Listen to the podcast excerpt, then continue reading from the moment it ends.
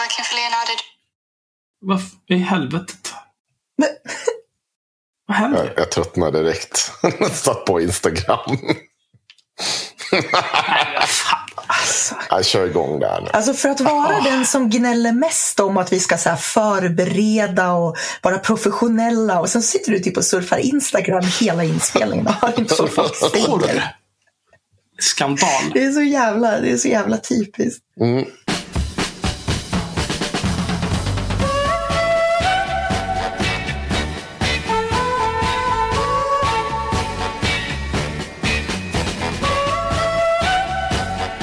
Vi ska börja med ett tweet Men jag tycker, Kristoffer Karlsson. jag, tycker, Nej. nej, jag tycker du ska bara börja med så här cold open, börja med att bara läsa den. Och sen berättar du vad det är. Ah, Det blir blir det snyggare. Axel, jag håller med. Jaha. Ja, mm, okej. Hej klipparen. Ja, verkligen alltså. Herregud. Ska man bli micromanaged på det här jävla viset? Jag är 39 år gammal, vet ni det? Jag, jag förbjuder dig att klippa någonting i den här början. Jag förbjuder det. God morgon Sverige! Det har blivit så mörkt om morgnarna nu, men ha förtröstan. Det blir aldrig lika mörkt som det moraliska tomrummet i Ann Heberlein. Han har ju skrivit fel här. då. Det ska vara Heberlein Ann, parentes, Vanderheg, slutparentes. Det han syftar på, det är att eh, Heberlein Ann den 3 december skrev Otroligt fånigt att kalla Benjamin Dosa antiintellektuell. Låt oss föra en saklig diskussion om kulturpolitik istället för personangrepp. Två dagar senare, den 5 december, så skriver hon till Jonna Sima. Du borde skriva bättre texter, Jonna. Eller publicera dig i Kamratposten istället. Du skriver och tänker som ett barn, så det kan vara rätt forum för dig. Åh, det är så kul. Det är, så, det, är som, det är som att de går ut från, hon har sett och skitit på toaletten, går ut och sen bara glömt bort att hon har skitit på toaletten och går in och sätter sig igen och tror att det ska komma någonting.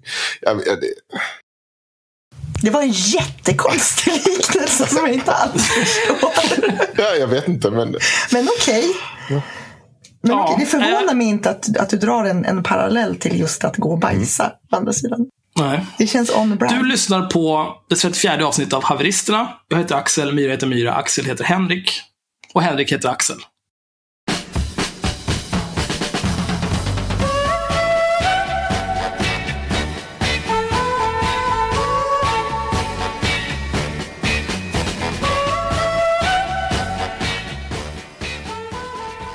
Men sådana här texter av Ann Heberlein, eller sådana här utspel av Ann Heberlein, det är vårt livsblod, det är det vi lever för, det är det vi pratar om.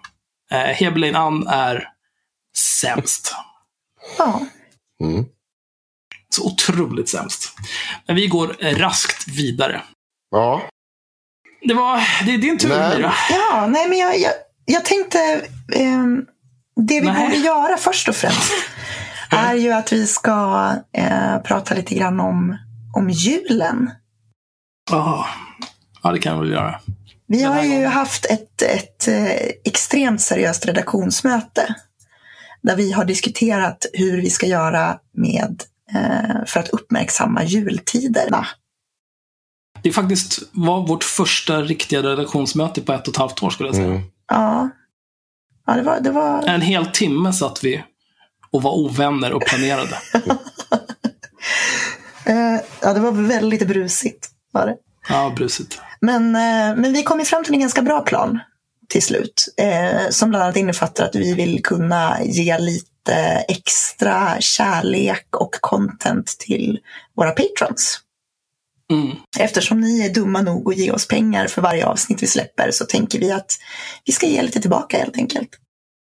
Mm. Vi hade olika... Man kan ju göra som eh, världens mest framgångsrika podd, Chapo Trap House, som drar in 100 lax dollar i månaden på sin jävla Patreon. De släpper varannat avsnitt bara för sina patrons. Men eh, vi, vi bestämde oss för att vi är lite finare än så. Vi kommer släppa alla avsnitt bara för patrons. Ja, så är det, är det klart. Nej. Nej, vi kommer släppa alla våra reguljära avsnitt och temaavsnitt och allt sånt där kommer vi släppa som vanligt. Eh, gratis för de som är för snåla och korkade för att betala för sig. Men för att det ska finnas någon typ av incitament att bli Patreon och för att de som redan är Patrons ska få någonting för det utöver vår uh, undying gratitude så kommer vi bara göra extra material och bara släppa. Det här var inte det vi kom överens var... om. Nej, Ja, fast, fast jag har anteckningar från det här mötet. Jo, jag Nej, har det tror Okej, fast jag, om vi säger så här. Jag fattar ett exekutivt beslut. Okej. Ja, men jag, Vad säger du om det? Eh, Men mer konkret då. Det här är ju någonting som kommer, kommer börja med nästa år. Nu byter vi ämne, nu blir det dålig stämning. Nej, men det, det vi tänkte mer konkret nu inför jul var ju att vi skulle, vi kommer att släppa eh, åtminstone två avsnitt till. Och det kommer vi att göra i formen av att vi gör en nedräkning på de dummaste grejerna som har hänt 2018. Så det kommer ju att vara grejer som vi kanske har pratat om tidigare. Vi kommer försöka följa upp lite grann vad som har hänt efter att vi pratade om det. Eh, och sen så gör vi två avsnitt av det här helt Mm. enkelt. Plats 10 till 1 nyårskarameller som vi släpper i mellandagarna. Två avsnitt. Plats 10 till 6 släpper vi för alla att höra. Och plats 5 till 1 är Patreon-exklusivt material. Som ett tack till alla er som, som sagt, eller som Axel sa, har varit dumma nog att betala för den här skiten. Jag skulle jag aldrig säga det. att våra Nej. patrons är dumma. Det är du och Myra som håller på det sättet. Jag vänder på det och anser istället att de som inte betalar är snåla horungar. Ja, Mm. Det är mycket bättre. Man ska, bit inte den hand som föder dig, Mm. Henrik. Nu- Nu drar vi in saftiga 100 dollar per avsnitt eller någonting. Nu kan vi säga upp oss snart. Ja, nej, men det känns jävligt kul. Jag, jag ser fram emot både att få göra lite uppföljning på sånt som vi har irriterat oss på under året och se vad som har hänt. Vad blev resultatet liksom, av all kränkma? Ehm, och sen är det roligt att få göra någonting bara för våra patrons också. Mm. Så det ska bli Och det kul. vi pratade om att göra då, och som ni kanske minns, jag vet inte, Henrik kanske kan titta i sina anteckningar, som den jävla golare han. Eller den sekreteraren och mannen med styrelsevana. Jag bara säger det. I just secretated your ass, tror jag inte att det heter på engelska. Oj. Men någonting sånt. Så jag vill inte, Alltså, jag vill att- inte vara den som är den. Men jag är, jag är certifierad i ITIL. Mm. Okej? Jag har projektledarutbildning. Jag kan det Jag här. med. Jaha. Ja, vi får sätta oss och jämföra våra meriter någon dag så vi kan ordna en, en riktig hierarki i den här jävla podden. För så här kan vi inte ha det. Nej, men ska vi, vi, vi säger så att eh, någonstans i mellandagarna, eh, om vår klippare hinner med allting, så ska vi släppa två avsnitt. Ett för alla att höra. Och eh, om ni vill höra det andra avsnittet så får ni casha upp. Hur mycket ska de casha upp, Axel? Det kommer vi dock aldrig överens om. Är det en, två dollar? Alltså det är ju det vanliga. Nej, det, alltså det kostar, vi tar ju betalt per Ja. avsnitt vi släpper. Och minimibeloppet för att, få, för att kunna vara Patreon överhuvudtaget till någonting är en dollar. Så det är en dollar per avsnitt. Då får man tillgång till allt Patreon-exklusivt material. Man kan också, om man är en riktigt, riktigt snål jävla horunge, då kan man skriva upp sig för Patreon. Så kan man lyssna på det som finns där och sen så kan man avbeställa det. Man är riktigt Men då missar man ju alla eventuella exklusiva avsnitt vi kommer att släppa eh, med början i nästa år. Ja. Eh, Det jag hade tänkt, som jag är helt säker på att vi också pratade och kom överens om, var till exempel att vi tar en, eh, en högläsning. Och så diskuterar kring högläsningen, kanske en halvtimme, 40 minuter. Och så släpper vi bara det. Det här var verkligen inte det vi kom överens om. Men eh, vi, vi kom, men Ja, men till jag- alla som lyssnar jag- nu. Vi kommer reda ja. ut det här innan nästa år. Så då, då löser vi det. Vi kommer inte göra det eh, svartpodda bort det. Eller vad, nej, inte svartpodda. Podda bort det. Skit detsamma. Ska vi hoppa in på första ämnet nu? Mm, Ja, men först, eh, ni som redan är Patrons, ni kan ju skriva. Jag kan göra en post på Patreon. Så kan ni eh, skriva kommentarer där, vad för slags content ni vill ha. ja, Så gör vi så istället. gud vad fint med lite demokrati. Ah, vi kommer ju inte göra så. Nej, det kände jag kan- också spontant. Men det är väl illusionen av en demokrati betyder ju någonting. Men det är som jag sa förut, man, man ska ge folk två val. Mm. Två eller flera val. Mm. Men skit samma. Nu kör vi.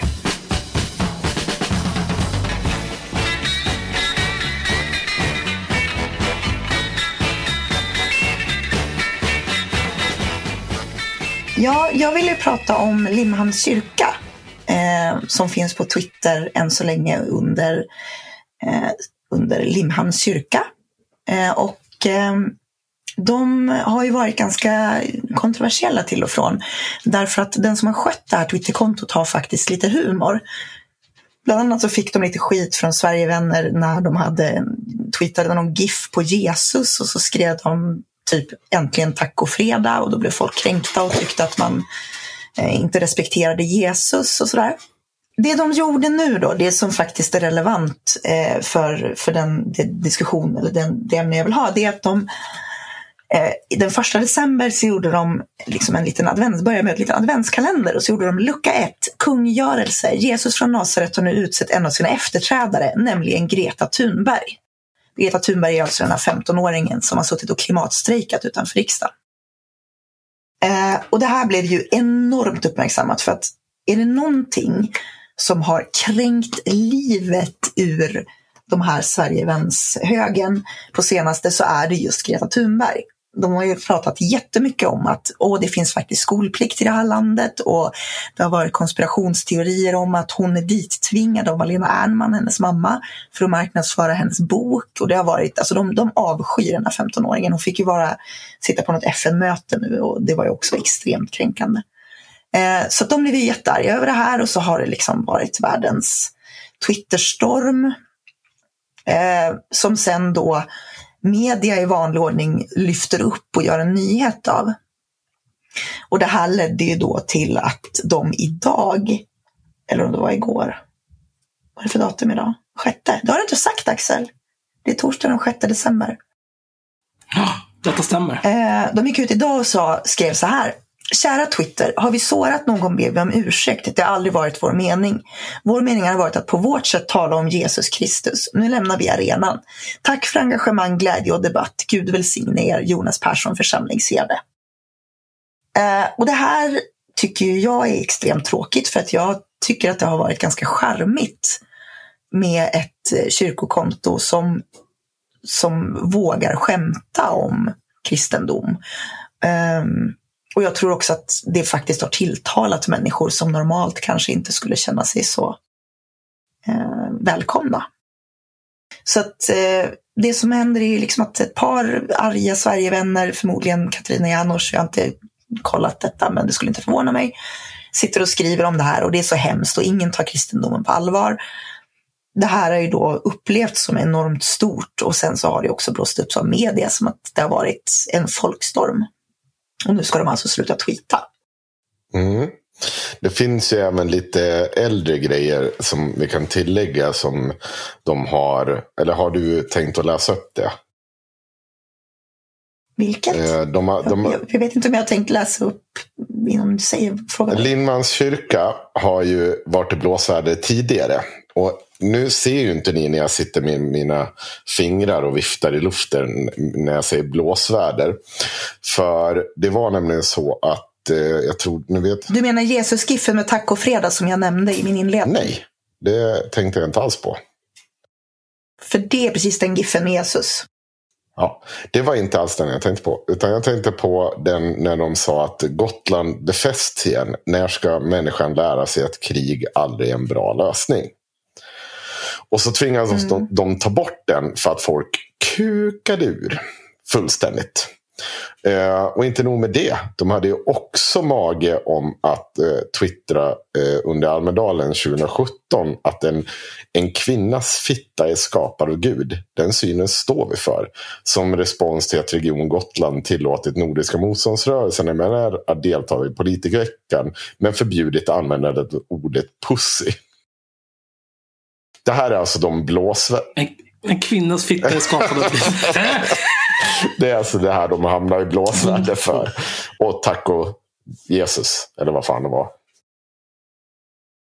Åh, herregud. Mm. Ja. ja, det är nästan min kyrka. Förutom att de inte vill eh, ha fler JAS-plan på Gotland. Hur fan ska vi annars hålla ryssen borta? Jag förstår inte. Ja, de kallas ju landsförrädare och rysstroll för att de tyckte det här. Ja, det är mm. klart de gjorde. Det är väl helt rimligt. Eh, nej, men det jag vill ha sagt om Limhamn eh, är egentligen så här. Jag tycker att det finns en eh, tendens hos delar av samhället som inte är så internetbevandrade. Att ta sådana här drev på betydligt större allvar än de förtjänar. Eh, jag tänker till exempel på företag som utsätts för eh, recensionsdrev på Facebook. Ehm, jag vet att eh, en mindre kommun, som jag inte tänker nämna nu, men en mindre kommun i Sverige avbokade en föreläsning för att Samnytt, jag tror kanske jag pratat om det förut, men Samnytt lyfte dem och kritiserade det och så fick de ju, blev de nerringda. Och jag menar nerringda för en liten kommun, det kan ju gälla tio samtal. Ehm, men de upplevs ju som en enorm folkstorm, fast det är ganska få. Och jag tror att det där är en, en ganska rådande syn på det. Att om det kommer 20 personer och skriver arga tweets så, så både att, att media då lyfter det som en folkstorm och folk rasar emot och sådär. Men egentligen så är de ju en extremt liten del av befolkningen. Men det upplevs som mycket större. Och jag tycker att vi måste liksom sluta förhålla oss så mycket till det, både som eh, både från medias håll, att man inte tar två kommentarer och liksom skriver en artikel om det. Och också att man kanske behöver sätta det i perspektiv som en aktör som utsätts för det här. Att bara, ja, ja, det är internet liksom. Det sitter en massa psykon som inte har ett jobb. Och det enda de gör är att sitta och skriva 70 000 sådana här inlägg om dagen. Um, man kanske inte ska bry sig så mycket om det. Så ser jag på det. Men det är ju... måste ju clickbaita liksom. Det, det är det som är problemet. att Kan man skriva en artikel om det, att det pågår någon typ av storm mot någonting eller att någon rasar och bla bla bla. Då är det klart, det är som där Håkan Hellström har en, eh, röker en cigg på sitt skivomslag eller vad fan det var. Och så är det en person som skriver så här, det här var inte så fräscht. Nej, men vem fan bryr sig om dig? Och så blir det ändå artiklar av det. Fansen ja, rasar. precis. Ett annat bra exempel är Jonathan Unge nu, eh, som hade dragit ett skämt om barnporr. Liksom. Ja, det borde han väl veta att det får man inte göra. Nej, och då var det ju några stycken liksom, som var kränkta online och så blev det en jättestor liksom, en artikel att nu rasar folk mot Jonathan Unge. Ja, fast det är ju ett par stycken i sociala medier. Vi kanske liksom inte ska göra det här till men det här, det här har väl tidningen gjort i alla år. Så att, att folk rasar, det innebär att man har fått tag på en person som är arg, ofta. Ja, men det räcker ju. Mm. Den representerar den tysta majoriteten. Det är som Sverigevännerna. Ja, men det här, det här är också en grej. Alltså kyrkan måste ju ta ett ställningstagande här. Och det, nu ska inte jag likna IRM med kyrkan. Men jag ska likna IRM med kyrkan här. Eh, för att dra, dra en personlig Oj. erfarenhet. Alltså, du måste ju bestämma nivån för dig själv. Och sen måste du tro på den och köpa på den. Och sen även om det blåser snålt. För det är ju inte så att, precis som jag säger, de har, de har sagt att Gud skapade fittan. Och de har sagt att man ska inte rusta upp Gotland. Och de har sagt att eh, de har hyllat, vad heter hon, eh, Greta Thunberg det här är inte liksom avgörande saker. Det måste de få göra om de tycker det. Och då måste man stå bakom dem. Om då folk väljer mm. att lämna, ja, det får man ju faktiskt stå ut med. Jag tror inte att det är så många som lämnar Svenska kyrkan. Jag tror att de snackar skit. Nej. Och då får man väl hålla lite ja, men det är som vanligt. Liksom. Går man för långt ur, liksom, alltså, ur spår. Men vill man vara en ny... Man behöver ju inte bli... Alltså, man får inte vika sig för de här typen av dreven. För det är inte, man har inte gjort Nej. någonting fel. Om, om vi bara vill vara de här som sitter i era jävla hus med höga torn. Eh, jag, jag förhåller mig extremt skeptisk till kyrkan av många olika skäl. Och det, egentligen alla religioner. Samtidigt som jag vill att de ska få chansen att utöva sina religioner. Men mm. ni, ni, måste våga stå på er. Det, det är liksom det enda alternativ ni har. För, för viker ni er nu och det, det, det, det värsta är att de här idioterna tror ju att ni försvinner bara för att ni försvinner från Twitter. Ni kommer ju mm. fortfarande mm. prata med folk. Det är samma personer. Ska de begära att ni sparkas för att ni har sagt att Gud skapar fittan eller att Greta Thunberg, liksom att ni har skämt om att Greta Thunberg är det nya Jesus. Det är som, Nej. Alltså det är ju, det är ju svindumt. För att jag menar, för det första så ska man ju minnas att de här, eh, om vi återigen tar den här lilla kommunen som exempel, majoriteten av de som klagade på att den här föreläsningen skulle genomföras bor ju knappast i den här kommunen och påverkas av det. Utan det handlar ju om ett litet antal individer som liksom vill polisa hur sammanhang som de överhuvudtaget inte påverkas av ska bedriva sin verksamhet. Eh, och det ska man skita i liksom. Ni ska ju bry er om vad era följare, de som kommer på era gudstjänster, de som ni har kontakt med i er verksamhet, det är de ni ska bry er om och lyssna på. Inte de som ramlar in för att Katarina Janouch har tweetat om er. Det är ju liksom, det är så jävla dum tanke att, att man ska förhålla sig alltid till de som blir arga. Ja, för övrigt var det också en Heberlein som var väldigt upprörd över att kyrkan hade tweetat så här. Ja, men såklart. Ja, han, Heberlein? Heberlein, förlåt. för Heberlein Ann. Jaha. Ja, Ja, Heberlein Ann. Ja, ja. Mm. Ja, det, är lätt att, det är lätt att blanda ihop Mm. där. Det är lite som Alex, Alex Man vet Axel. hon som tyckte typ att folk var perma, att använde kränkthet som en ursäkt bara för att få igenom sina grejer. Och att folk inte fattade satir längre. Japp. Gud Åh, vad jag Gud, är så jag trött på dig, arg. Ann Heberlein. Apropå, apropå, det här måste jag nästan slänga in. För det här är lite roligt. Eh, apropå folk som rasar över fjantiga saker. Så är det ju hemskt roligt att eh, satanister just nu rasar över att djävulen har ritat som en ond figur i en satirteckning. Det tycker Oj. jag är lite gulligt. Vi, kan, vi behöver inte prata om det, vi kan bara länka till det för att det är roligt. Mm.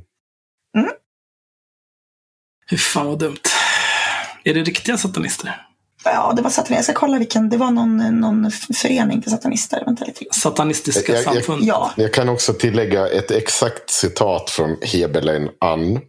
Har människors förmåga att tolka och förstå satir plötsligt helt upphört? Eller handlar det snarare om att man ser vinster av sin kränkthet? Så jag har ett litet klipp i citat där, bara för att vara tydlig. Och om eh, Limhamns kyrka så skriver hon Pik vansinne! En svensk kyrklig församling firar första advent genom att ut- utse Greta Thunberg till Jesu efterträdare. Om inte kyrkan tar sitt eget budskap och sin historia på allvar, vem ska då göra det? Det är ju peak Mm. vansinne. Var det inte hon som tjurade om att någon kallade henne galen och då började hon grina om så här. Det här är på grund av min diagnos och det här är funkofobiskt och bla bla bla.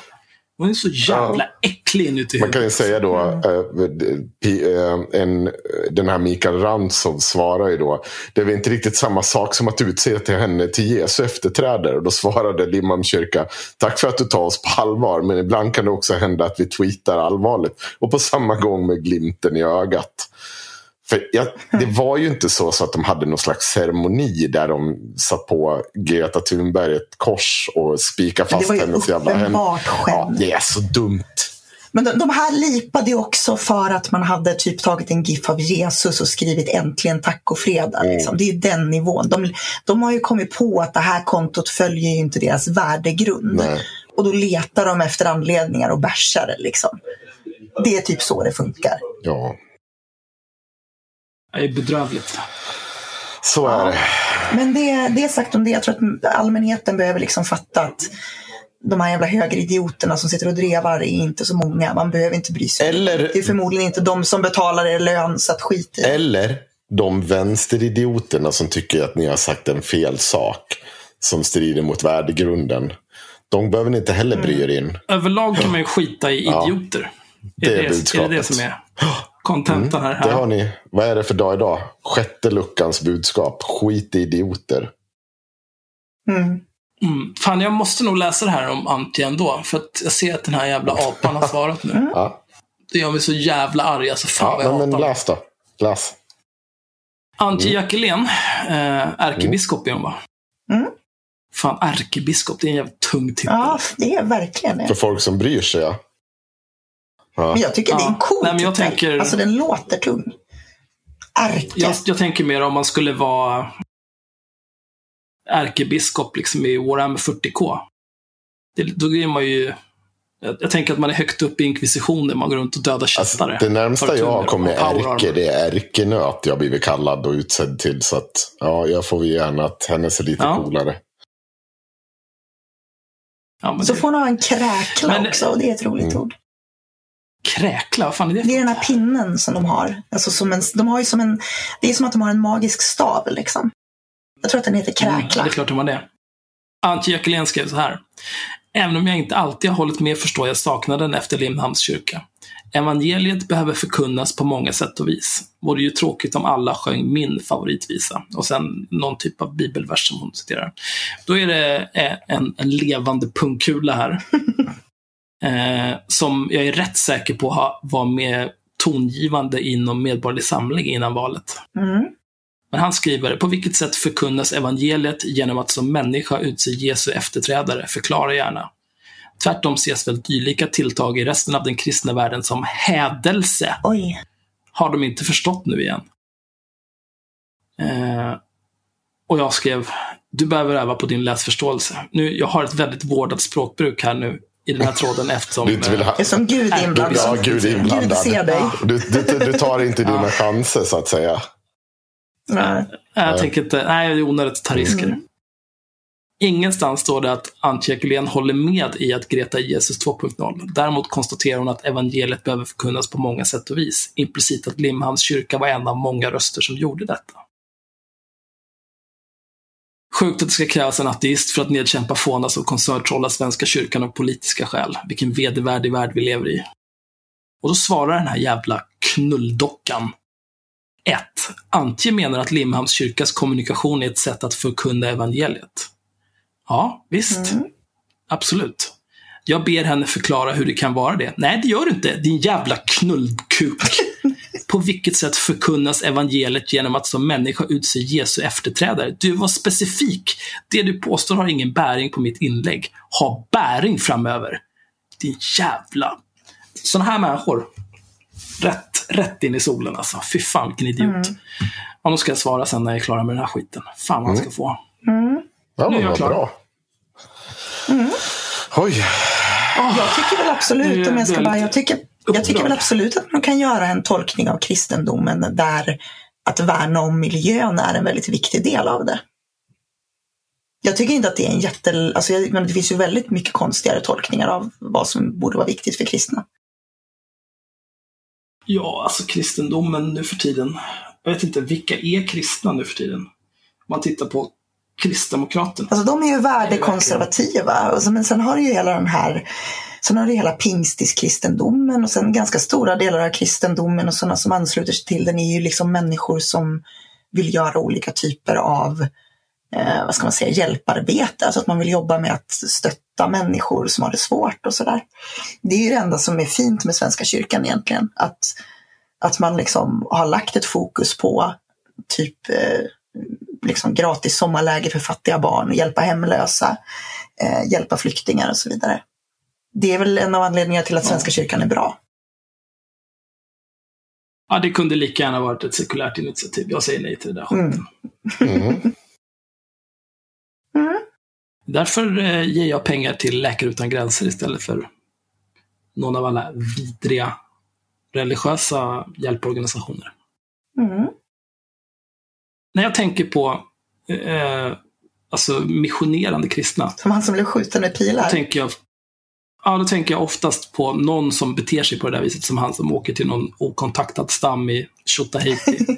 Nu ska jag lära er allt om Jesus. Vi kan inte kommunicera för att ingen, ert språk har varit isolerat i hundratusen år och det finns inga, inga gemensamma nämnare. Men låt mig berätta om gubben uppe i molnen. Nej tack, här får du lite pilar, dra åt helvete. Men det är väl alltså mycket med kristendomen, det är mycket det här white savior complex liksom. Alla som inte, Ja. alltså historiskt också, liksom, alla som inte är kristna är hedningar och ogudaktiga och bara beter sig hedonistiskt och hemskt. Liksom. Ja, alltså man, eh, man tvångsdöpte ju folk. Det var ju för att rädda dem från skärselden. Mm. Men det, är samma, Eller? men det är väl samma sak nu? Alltså du gör väl det för att inte djävulen ska kunna ta dem? Jo, men liksom... hur mycket ska normala människor behöva spela med i andras barnföreställningar? Jag skulle aldrig, Någon slags gräns det jag skulle aldrig gifta mig i kyrkan eller döpa eventuella barn i kyrkan. Det skulle ju bara kännas respektlöst, vara. tycker jag. Alltså, jag tycker väl generellt att så här, om jag inte tror på en, en religion, då blir det ju väldigt konstigt om jag ska gå in och bara typ mima eh, i alla böner och låtsas som att jag tror på det. Det känns bara respektlöst mot de som faktiskt tror på det. Jag vet inte. Ah, det är ett problem när man går på begravningar. Ja. Men i och för sig, jag kan säga att den alltså, eh, senaste begravningen jag var på var min farfar. Eh, och, eller min farmor måste jag ha varit. Eh, men, men i alla fall så senaste begravningen så då, då fokuserar de ju mycket mer på att prata om hur han var i livet. Och sådär. Och då är det ju okej. Den delen av en begravning har jag inga problem med. Men sen blir det ju det här, nu ska vi lämna över honom i Gu- Guds armar och så vidare. Och då, Och så olika salmer och skit. mm. Men jag gillar salmer. Alltså jag, jag gillar att sjunga salmer, det är fan mäktigt. Jag säger nej. Vilken är din favoritsalm? Eh, jag kan inga salmer. Jag säger bara nej. jag gillar Bered en väg för Herren, det är min favoritsalm. Åh, fy fan. I och för sig, jag skulle kunna gilla den typen av eh, så imperialistsalmer. Mm. Men jag måste tänka mig att bred en väg för Herren, då är det ju The God Emperor of Mankind. Det är ju inte Jesus eller Gud. Men man kan, ju, Utan det är någon som faktiskt har åstadkommit någonting. man kan ju göra en egen tolkning. Liksom. Jag kände en Mm. kantor som brukade säga att, att eh, eh, för att inte outa men hen trodde inte på Gud. Utan gjorde Oj. tolkningen att, att när man sjunger Jesus eller Gud så pratar man liksom om någon sorts allomfattande kärlek eller något sånt här istället. Ja, men visst, det kan jag köpa. Jag, jag kollade faktiskt för många, många år sedan, så kollade jag när jag sökte jobb. Mm. Då var det någon typ IT-tekniker på, på någon kyrka. Och då var det, den avslutade med Vi ser helst att du är troende. då kände jag, ja. Men du, be en bön och be Gud låsa upp ditt jävla konto då. Se hur det går. Ja, ja det... Ja. Nej. Jag hade kunnat dra Ja, lite eh, intressanta eh, referenser. Fast jag kom på att eh, från mitt jobb. Men jag känner att det var inte lönt att få sparken för det. Nej. Nej, Nej. Man måste hela tiden tänka Ja. på tystnadsplikten. det är lite det faktiskt. Men du kan ju prata om någonting annat. Du har, ju, eh, du har ju gjort lite research senaste dagarna. Mm. Som du kan prata om. Ja, vi ska prata om en annan gud. Ja, just det. Eh, En annan falsk profet. oj, Oh. Jag tar avstånd. genast avstånd.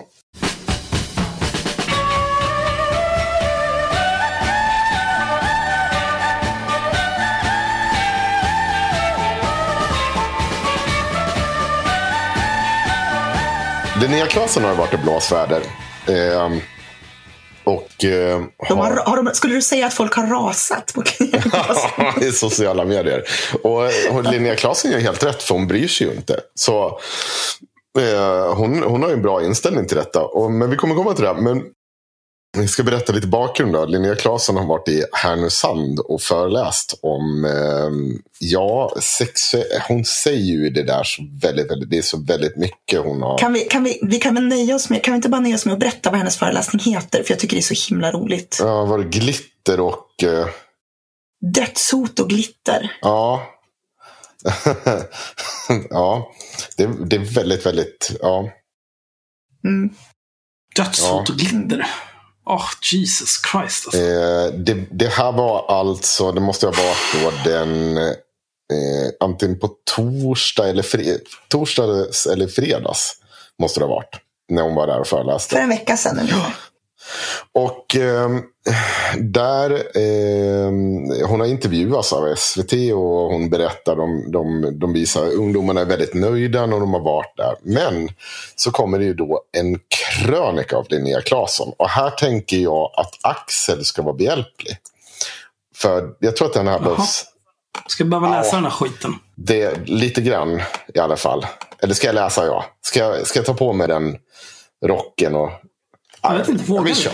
Jag kan läsa, jag är, jag är kvinna, jag har Men du, har du hört hur du låter på rösten? Det låter, behövs, som- Oj, det låter, nej, nej. Nu var jag faktiskt trevlig och tänkte att hon skulle få spara på den lite. Du är på Ja, väg nej, att rasa ut. Nej, alltså, Åldersnojan. jag, jag, jag har låtit värre än så här. Okej, jag, få, jag, jag, jag får göra ett försök. Du får läsa om du vill.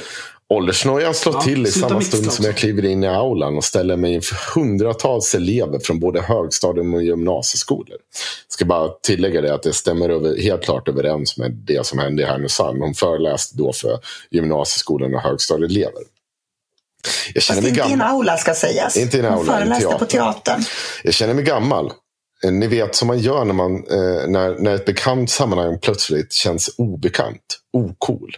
Jag ser åt mig själv att skärpa mig. Jag är inte här för att vara en i gänget, utan för att undervisa och inspirera.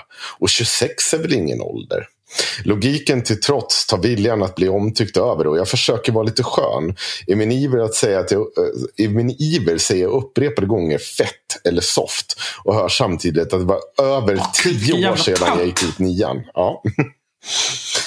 Jag har, Jag är fan 13 år äldre än henne. Jag vet att man säger inte fett och soft Nej. längre om man är nere med kidsen. jag har ingen aning om hur, eh, hur man är eh, cool på riktigt längre. Insikten är smärtsam, men sorgetiden cool. Jag, jag måste själv kommentera det här. Hon är Sveriges eh, i, förmodligen mest lysande stjärna på eh, feministhimmen. Jag, jag tror inte hon behöver oroa sig över vara cool eller inte. Och jag tror att hon är väl medveten om det. Eh, Nej, men hon försöker, ju- hon försöker utmåla sig själv som eh, någon slags Mm. underdog här. Hon skulle, om hon hade gått upp på scen och dabbat lite, då hade jag kunnat köpa det. Men Nu, nej. För bara någon minut in i föreläsningen tvingas jag dra upp en tydlig gräns mellan dem och mig. Trots att jag nyss försökte passa in ritar jag nu med bestämd hand upp en oåterkallelig, skarp linje som jag markerar att jag inte är soft eller en i gänget. Jag skäller ut en elev. En cool kille långt fram ropar ut en direkt kvinnohatande kommentar och jag tillrättavisar honom inför hela aulan. För att, när någon, för att någon måste göra det. Säga ifrån när barn och unga går över gränsen för att undvika att gränsen förskjuts. Denna någon blir jag. Jag, får stå, jag står på scenen i skottlinjen.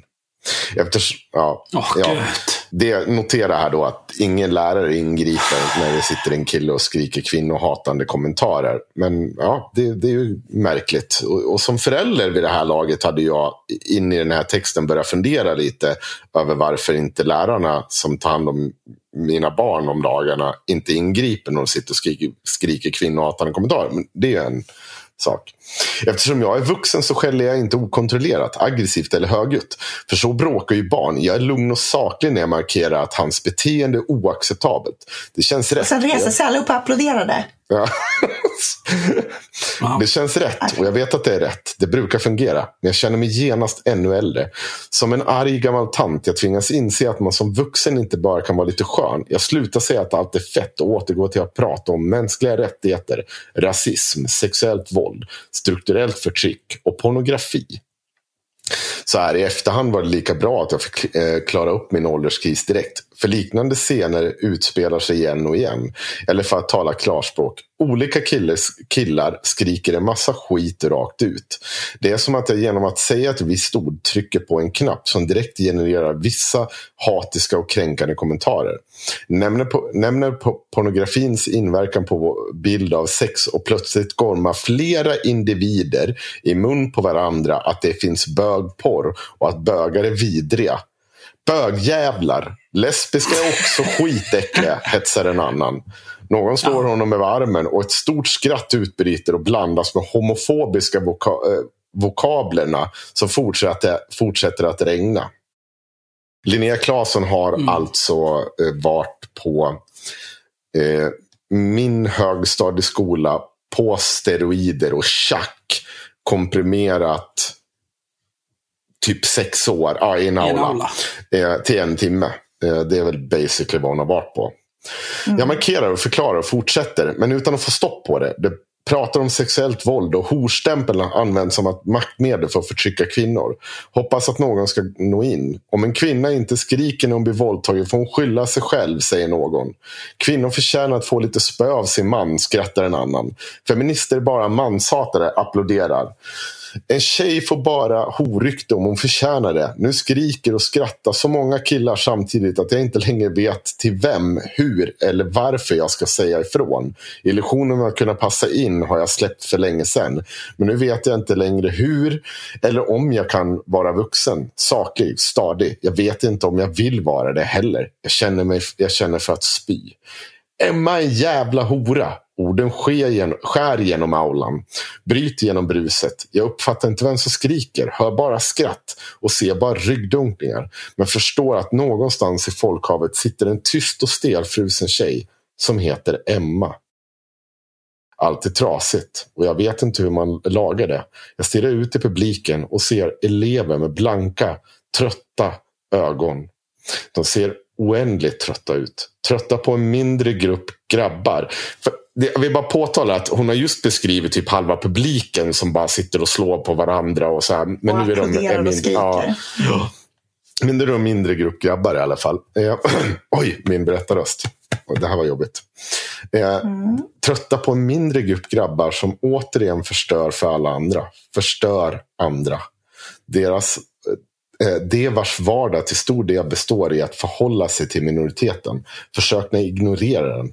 Jag hoppas att någon, att jag, kan laga det som är trasigt. Men det kan jag inte. Föreläsningen tar tack och lov slut och jag går av scenen med en blytung klump i magen.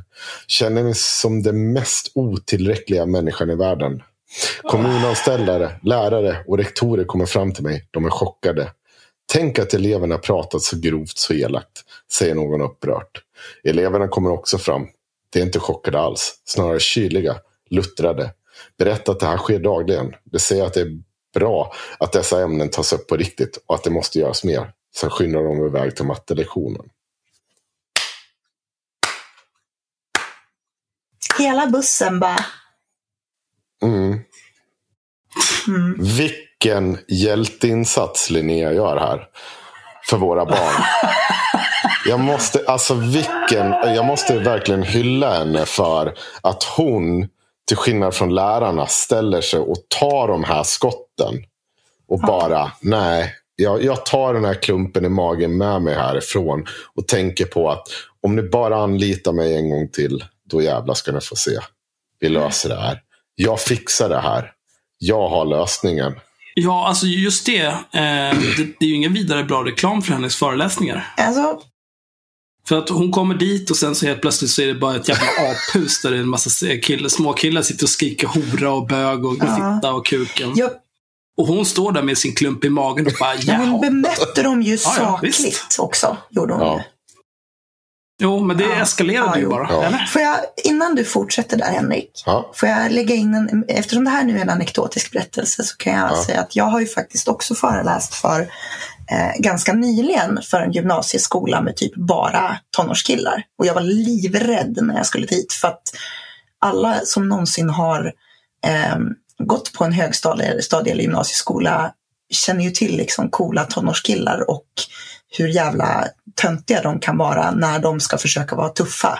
Eh, mm. Speciellt om man pratar om sådana här frågor. Och jag skulle dit och prata om typ nationalism och hur det påverkar kvinnor och eh, hbtq-personer och sådär. Och jag tänkte bara, det här kommer vara så jävla jobbig publik. Eh, men det gick ganska bra. Jag fick ju några dryga frågor jag också, det ska ju sägas. För det finns ju alltid någon som ska kaxa liksom.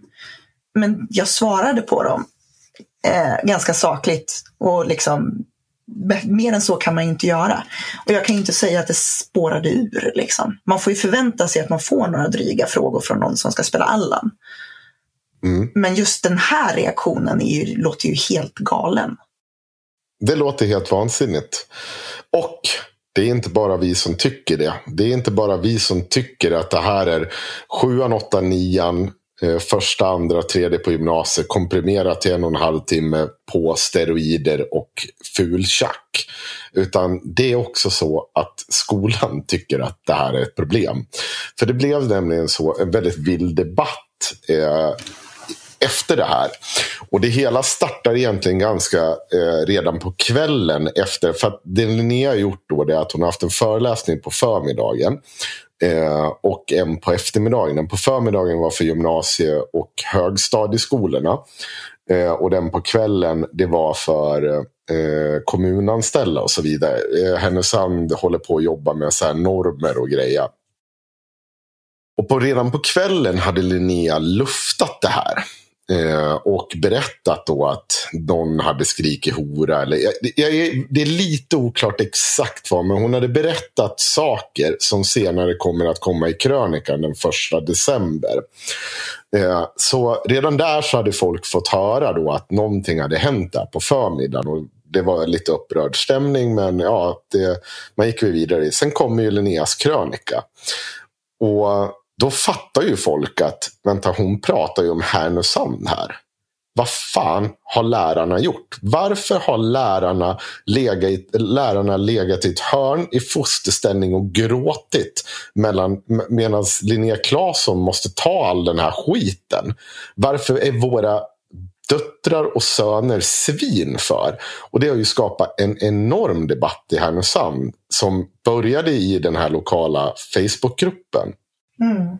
Eh, och det finns ett problem. Det är att redan där börjar det yttras att folk har ju pratat med sina söner och döttrar. Men ingen stämmer in i vad som hände. Ingen stämmer in i det. Eller jo, vi kan vara... Det är Ordföranden för FIA Härnösand, som är en jävla galning, är ju den som har drivit det här mm. i sociala medier. Ja, jag har drivit den här och, och, lagt upp de här grejerna och påstår att allt det här har hänt, gör hon. Hon var ju inte närvarande själv, ska ju tilläggas. Hon var inte närvarande själv, nej. Eh, hon hänvisar till sin son som ska ha varit närvarande och han säger att allt det här har hänt. Och läser man den här texten så, så det verkar ju inte vara så som att precis allt ska ha skett där. Utan när hon kommer in på det här bögiga, då verkar det som att hon spejsar iväg till någon annan plats i tid och rum. Men kärnan är ju det som hände i Härnösand. Och Det kommer bara mer och mer motstridig information från Härnösand. För det var, var ju så att även fältassistenterna var på plats. Och det var fullt liksom lärarstyrka på plats. Och ingen delar Linneas eh, eh, berättelse av det här. Ännu märkligare blir det att den första december då på förmiddagen där så publiceras också intervjun med Linnea eh, där SVTs reporter var ju på plats. De har ju varit där och filmat. Och varken reporten eller Linnea nämner någonting av att det här skulle ha hänt. Och det kan man ju tycka att ni har just hört den här texten jag har läst upp. Om mm. det hade skett om vilken liksom, vad säger man, självföraktande reporter, vad säger man? Men man ska vara bra på självrespekt.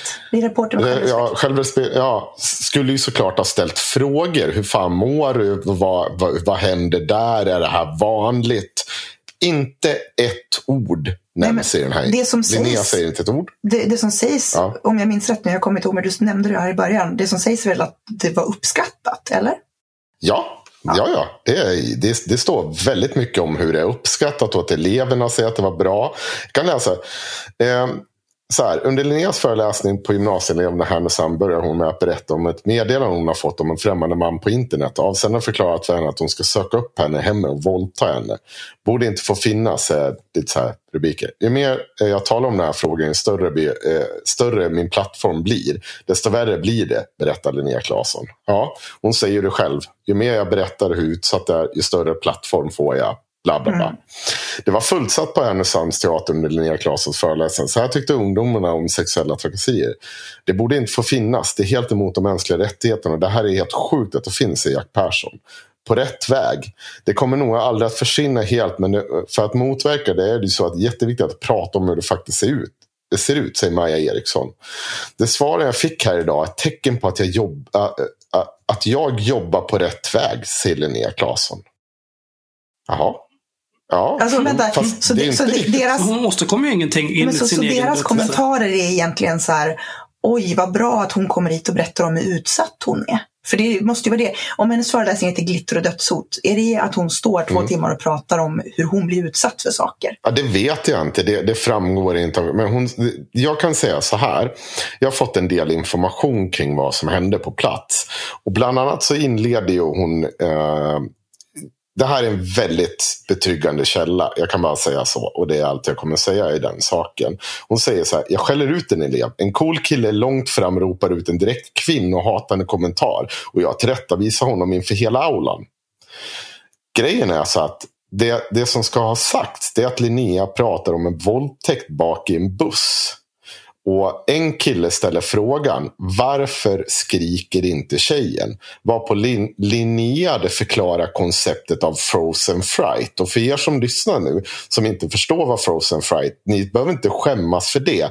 För det är inte så att de som går in på juristprogrammet har jättestor förståelse över det här alltid heller. Utan det handlar om att en person, det handlar om att de här eh, basic reflexerna fly, fly frysa, ligga still, vad är det? Eller fäkta. Visst är det så? Har jag rätt? Typ. Ja, och sånt, ja. att kvinnor då, eh, eller inte bara kvinnor utan även män såklart i olika situationer kan bli så att de, de blir stela. Deras försvarsmekanism är att bara inte säga någonting och bara genom, liksom så här, om jag bara ligger nu så går det här över och så är det bra sen. Vi ska också säga att det, det här är, är, inte en naturlag att det blir så här. Det händer i några av fallen. Nej. Men frozen fright är ju inte någonting som alltid händer. Det kan hända, men det kan hända. Nej, nej precis. Mm. Och, och det, men det här är någonting hon förklarar för den här killen som ställer en fråga. Ja, det är en rimlig fråga. Och det, och det är, en bra, ja, det är en bra grej att fundera om. Precis. Och det är det enda den här källan säger som, alltså som, som den här källan säger att den kan tolka in att det här skulle vara det som är den kvinnohatande kommentaren. Mm. Det är allt. Um, och jag ser ju Alltså man, man behöver inte vara ett researchgeni för att sitta och gå igenom det här. Att det är väldigt mycket människor som tycker att det här är väldigt märkligt. Och skolan har ju kraftfullt gått ut och sagt att eh, dels då att man inte alls känner igen sig i hennes beskrivning. Man ser att det fanns stök på platsen. Och det här är också någonting som strider mot skolan och eh, samma källa som berättar om det här andra berättar oavko- liksom, oberoende av varandra. Att, eh, när det hade varit fnittrigt i mitten av lokalen och att det hade pratats. Och då hade rektorn gått och eller det, en lärare gått och satt sig där i mitten. Men det visade sig vara rektorn som går och sätter sig där i mitten. Och så hade det blivit tyst på det. Mm. Det är, liksom jag menar, det är det inte heller så konstigt. Jag menar, vem av oss har inte suttit på en föreläsning och liksom suttit och tramsat med kompisar istället för att lyssna? Det är ju inte direkt ett uttryck för kvinnohat. Nej. Det är bara ett uttryck för att man är tonåring och inte har någon attention span. Det är sant. Detta stämmer. Vad säger du Axel? Du, det lät som du var på väg att sucka och säga någonting. Nej, nej jag bara suckar mm. åt ja, eh, världen. Ja, men i alla fall. Eh, så, men det låter som ett bra agerande och... av eh, rektor, skulle jag säga. Det är ett väldigt ja, snyggt sätt. Det ja, men eh, det var ja. ganska standard.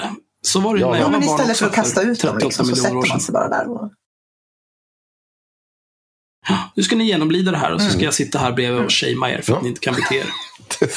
det är, liksom, det är, vad är det, standardformulär 1A ja. på hur man hanterar folk som ja. beter sig illa i offentliga. nu, nu ser alla era coola kompisar att ni var uppkäftiga först, men nu sitter en vuxen mm. här mellan er. Och nu sitter ni och tysta och tittar mm. ner i backen som de små horungar ni är. Det ska vara tyst. Måste vi kalla dem horungar? Det är så jävla taskigt. Oj. Blödigt. Så grovt. Eh, snorungar, sa jag. Jag, jag vet Nej, inte okay. vad du hörde. Nej, det är klart. Ja, ja.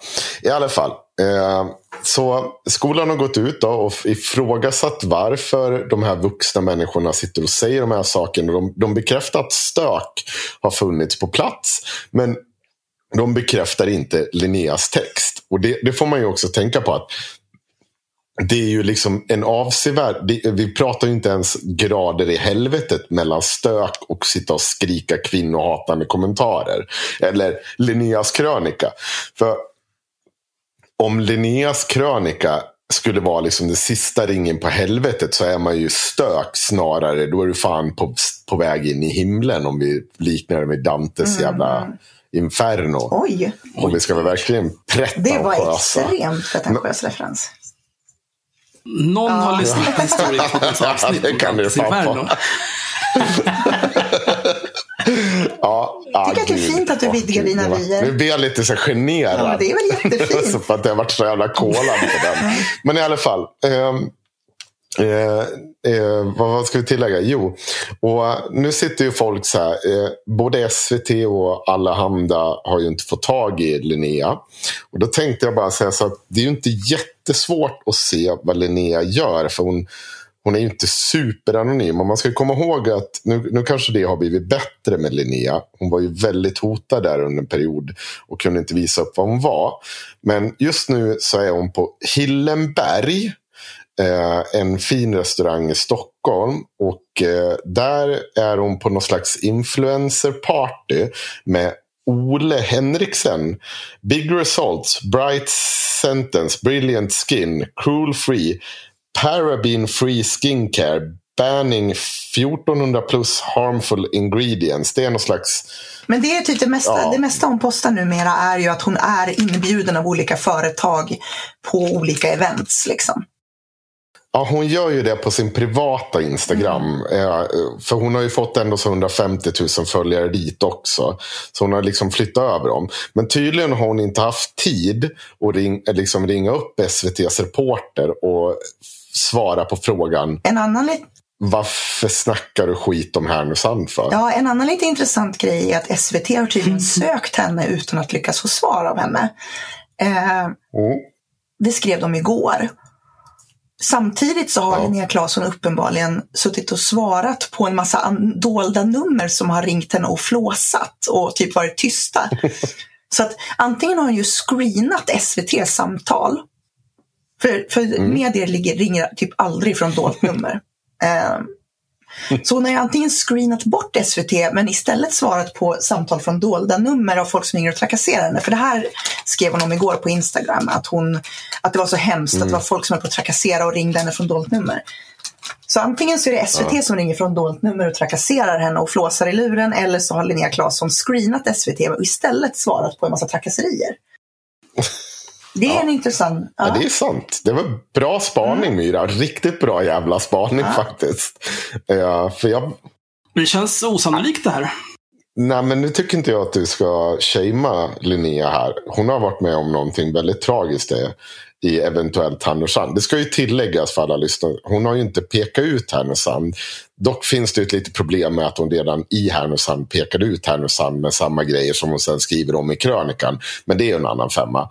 Eh, sen att föräldrar, och sen ska man ju komma ihåg för er som sitter, ja, men vad fan spelar det här för jävla roll? Ja, om vi liksom, varje förälder med lite liksom, omtanke om sitt barn kommer ju ställa sig på riktigt två frågor. Då. Jag tror jag sa det här tidigare. Ett, vad fan håller våra lärare på med? Två, vad fan håller våra barn? Och tyvärr är det i den ordningen att de skyller på lärarna först, men de kommer också ha åsikter om sina barn. Sen kan jag... Och så kanske någon som gör vice versa. Sen kan jag tänka så här. Eh, när man jobbar med barn och ungdomar så kanske det första man ska göra är inte att man går och, och hänger ut dem och, och pratar om att de är dumma i huvudet. Eh, därför Nej. att någonstans har man där, det här är liksom omyndiga personer. Eh, som det här, tänk Det på barnen. barn. Nej, men på riktigt. Alltså, jag, menar, jag vet ju att jag, jag skällde ut en bekant på Facebook bland annat som jobbade som eh, lärare, vikarie. Och som satt och, och skrev ner sina elever på Facebook. Alltså satt och skrev så här, ah, idag i klassrummet så sa en elev det här som är rasistiskt typ. Och, eller det här dumma gjorde de idag, eller alla sitter med mobilen. Och jag bara, är det här lämpligt att du sitter och skriver det här offentligt på Facebook? eh, om barn som du jobbar med. Jag tycker inte att det är så lämpligt. Nej.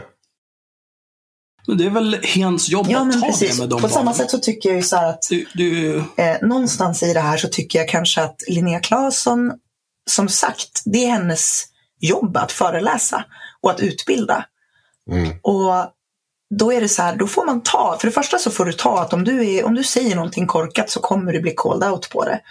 Eh, och framförallt så har du liksom ett ansvar att inte sätta dig och smutskasta de här människorna i nationell media dagen efter. Det känns Ja, inte så schysst. Det, och det är ju faktiskt... Nej, och det, du har helt rätt i det. För att här kommer det en grej. För jag som gärna tyr mig till... Liksom, eh, jag tror ju på feminism, jag tror ju på det här. Det här vad sänder du vad sänder Linnea för jävla signal till de här eleverna? När hon åker iväg, drar den här jävla rövarhistorien som de uppfattar det, ska tilläggas nu. Och bara liksom i Sveriges största jävla media-outlet, Aftonbladet. De kommer ju fundera, jaha, men vi, jaha, vad fan är det här? Så här betedde vi oss. Men, men vänta, vad är det här? Det är liksom, förstå, det solkar ju ner de som försöker jobba för, med de här frågorna. Det riskerar att det på riktigt solka ner dem ordentligt. Och jag tänker så här, det finns inte så mycket mer att säga om det här. Eh, utan vi ska låta rektorn eh, Vi kan faktiskt klippa in nämna några eh, ord. det här klippet. Om jag får Förlåt. säga Ja. klart nu. Ja, om vi, om vi låter rektorn nu eh, berätta hur, vad hon har lärt sig för läxa av det hela. Så kan vår klippare fixa det. Tre, två, ett, kör. Vad är de viktigaste erfarenheterna tycker du, från, sett från ditt perspektiv, av det som har hänt nu? Det är att jag kommer fundera flera vändor innan jag låter eleverna, utsätter eleverna för att bli uthängda på det här sättet igen.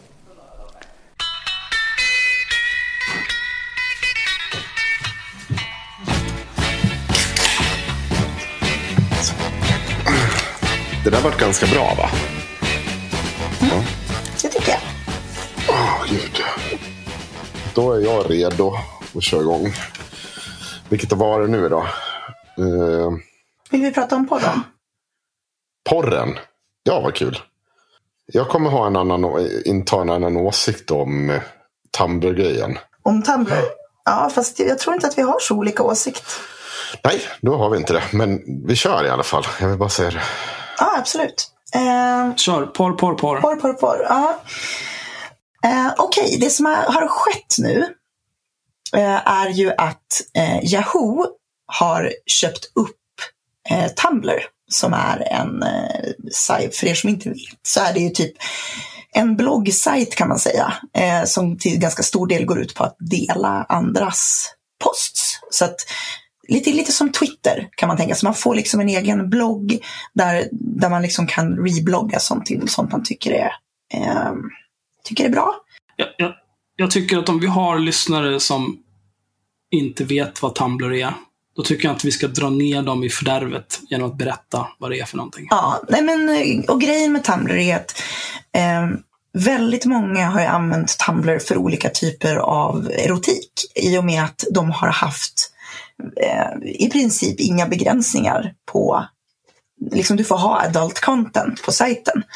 Så att det har funnits väldigt många som har eh, Bland annat en grej som har varit jävligt stor där är ju olika liksom giffar på folk som har sex eller kortare videoklipp. Det har ju inte varit så att det legat hela porrfilmer men liksom erotiska bild, nakenbilder, eh, korta klipp, giffar, eh, sådana prylar har varit ganska stort på Tumblr.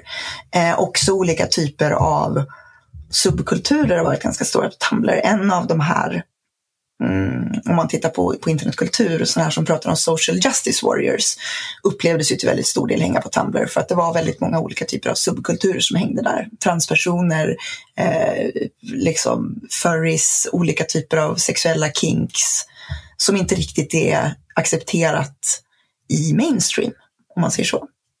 Um, men nu blir ju Tumblr då Eh, uppköpta av Yahoo och berättade i måndags att de kommer att ta bort foton, videor och giffar på mänskliga könsdelar, eh, kvinnliga bröstvårtor, all media som involverar sex, även illustrationer.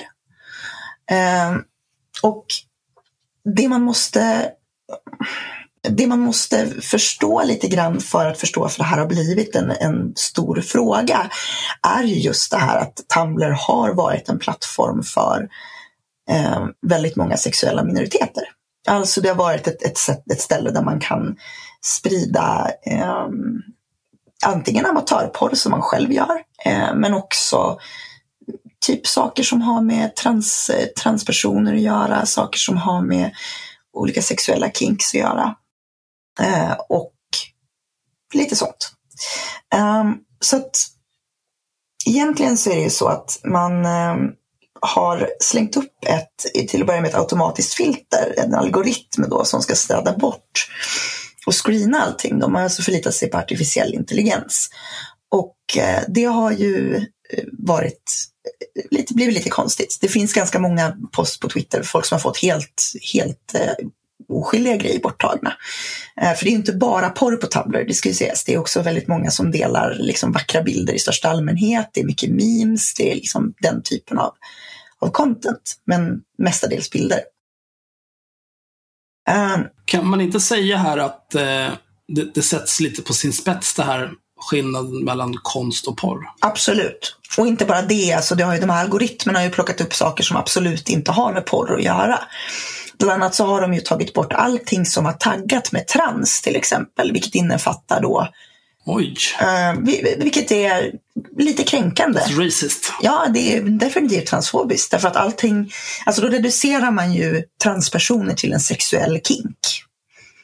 Uh, mm. Man har också tagit bort allting som har taggat gay, vilket är också är lite problematiskt. Inte fullt så problematiskt, för det är ändå en sexuell läggning, medan trans är ju en, en har, behöver ju inte ha någonting med sex att göra överhuvudtaget.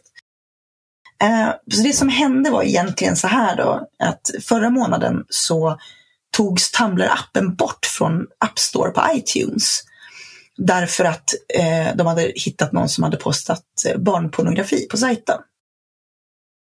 Um, och det här är ju ett problem med när man låter människor ladda upp egen content, det är ju att det är mycket möjligt att vid vilket givet tillfälle som helst så kan det ligga någonting opassande där innan det har hunnit rapporteras och tas ner. Eh, men nu har de alltså tagit bort allting som har med sex att göra istället. Inklusive då eh, kvinno, kvinnobröstvårtor. Eh, så att fine.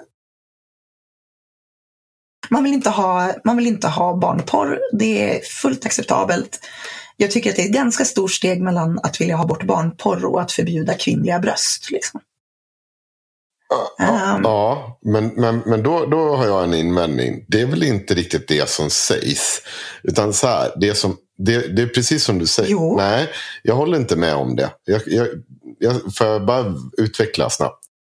Jag tycker att Tumblr är en så pass stor och välkänd grej. Även om inte jag har. Men jag, jag vet ju att den har funnits. Jag har bara inte riktigt förstått den. Jag har alltid trott att han har väldigt mycket om bilder. Men i alla fall. Den har, mm. den har funnits där. Eh, och det, det, det, jag, jag misstänker att det krävs någonting av Apple för att en så pass stor app skulle gå ner.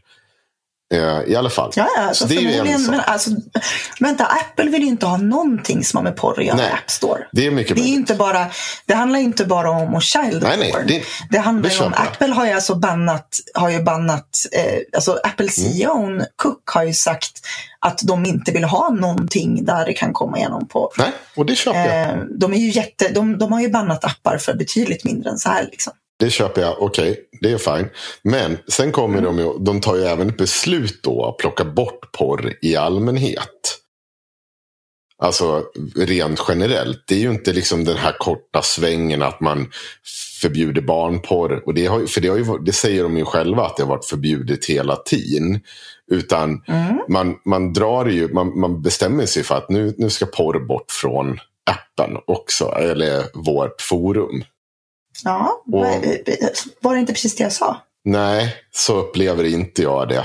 Men det, det får vi väl istället för att... Eh, eh, vad men vad, vad, är din poäng? Kan du komma Nej, men Min poäng? poäng är att det är ju, liksom, det är ju, det är ju inget fel i att ett företag bara ta, väljer att ta bort porr. Problemet är ju om man utvecklar ett filter som tar bort även saker som inte är porr. Eller hur? Det måste ju vara problemet. Porr, det måste ju varje ja, apputvecklare. Eh, det måste ju de få bestämma själv. Och om användarna har sett det här som en porrkanal och de som har skapat appen inte har gjort det. Då har det funnits en dissonans där. Sen kan ju alltid användarna ha en åsikt på att nej men, nu förstör ni ju vår, vårt sätt att kommunicera med porr och annat. Men, ja, men de, vi vill inte ha porr här. Nej, och då är det en sak. Och sen är ju frågan om hur ska man få bort porr och, och så vidare. Eller? Visst, företaget äger ju plattformen. Eh, men Det är egentligen användarna som fyller den med saker. Det är typ som att um, typ jag köper ett hus och så säger jag det här är en ungdomsgård nu och sen så kommer det en massa ungdomar dit och har med sig alla möbler och alla jävla pingisbord och allting. Och sen så säger du som äger huset att ja, fast det här, är nu, det här är mitt hus så att nu ska jag bestämma vad ni ska få göra här och inte. Och då kommer ju de som har bidragit med det som egentligen har fått folk att komma dit, kommer ju ha åsikter på det. För de upplever ju att de har, det är de som har investerat saker för att göra att det här har blivit populärt.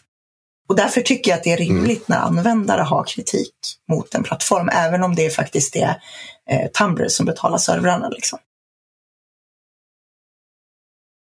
Så, det var det, det var det jag ville säga. Jag tyckte bara att det var en, en bra liknelse.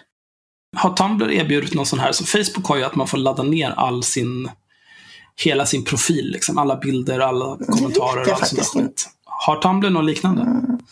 För det, det vore ju klädsamt om de erbjöd folk ett lätt sätt att, göra, att ladda ner allting de har lagt upp. Ja, precis. För, för, att problemet är att Tumblr har varit en ganska unik aktör eh, i just den här typen av, eh, av liksom erotiskt material. Um, så det är synd att de stänger ner av den anledningen. Men jag vet faktiskt inte om de har det, till exempel är det ju som sagt amatör, amatör, eh, olika amatörmodeller och sådär som förlorar mycket av sin eh, historik och sin plattform. Liksom. Mm. Men de har ju blivit erbjudna av Pornhub att komma dit Ja, istället. jag har ju gjort det, skrivit idag om varför Pornhub inte är så bra. Jag vet inte om du har sett det. Mm. Ja. Jag tror att det här kommer att döda Tumblr. Eh, för att eh, jag tror att majoriteten av de som fortfarande använder det nu gör det inte kanske uteslutande för porr, även om en del gör det också, men delvis för erotik. Liksom. Men det är ju, en sån här sak, det förändrar ju en sajts hela framtoning. Ja. Att det här var liksom en, in, en indie-modell gjorde också att människor som själva ville lägga upp till exempel nakenbilder eller klipp på den här plattformen eh, gjorde ju att alltså det var en indie-modell för det, gjorde ju också att det var en väldigt bra plattform för etisk porr. Alltså folk som bara lägger upp content på sig själva för att, alltså helt gratis. Du hade ju inga betalväggar på Tumblr. Mm. Utan det var folk som gjorde det enbart för att de tyckte att det var kul att folk uppskattade deras nakenbilder till exempel.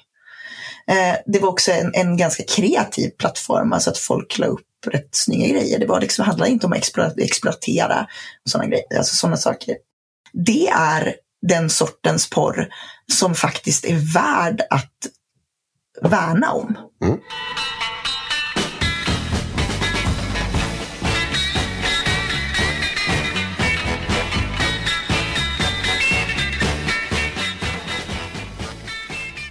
Då är det dags för högläsning. Trevligt. Wow. Allas favoritinslag. Ja. Den här gången så besöker vi inte vår vanliga content-aggregator, Katarina Magasin, utan vi ger oss i kast med en gammal bekant. Ingrid Karlqvist har skrivit en text här om hur mycket hon gillar våldtäktsmän. Dagens boktips. Opinion. Jean-Claude Arnault är en ny Billy Butt. Igår kom hovrättens dom mot den så kallade kulturprofilen, fransmannen Jean-Claude Arnault. Utan andra bevis än två väninnor till kvinnan som säger sig ha blivit våldtagen dömde domstolen honom till två och ett halvt års fängelse. Jag mådde illa när jag läste domen. Det påminner väldigt mycket om hur det gick till när jag dömdes för våldtäkter, säger Billy Butt. Ja, klart du gör det. Likheterna mellan den konstnärlige ledaren Jean-Claude Arnault och musikproducenten Billy Butt är många. Arnault kallades kulturprofilen, Butt kallades nöjesprofilen.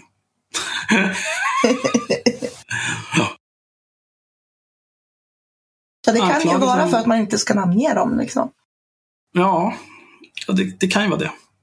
Anklagelserna mot dem fördes fram i medierna och ledde först efter uppmärksamheten där till polisanmälningar.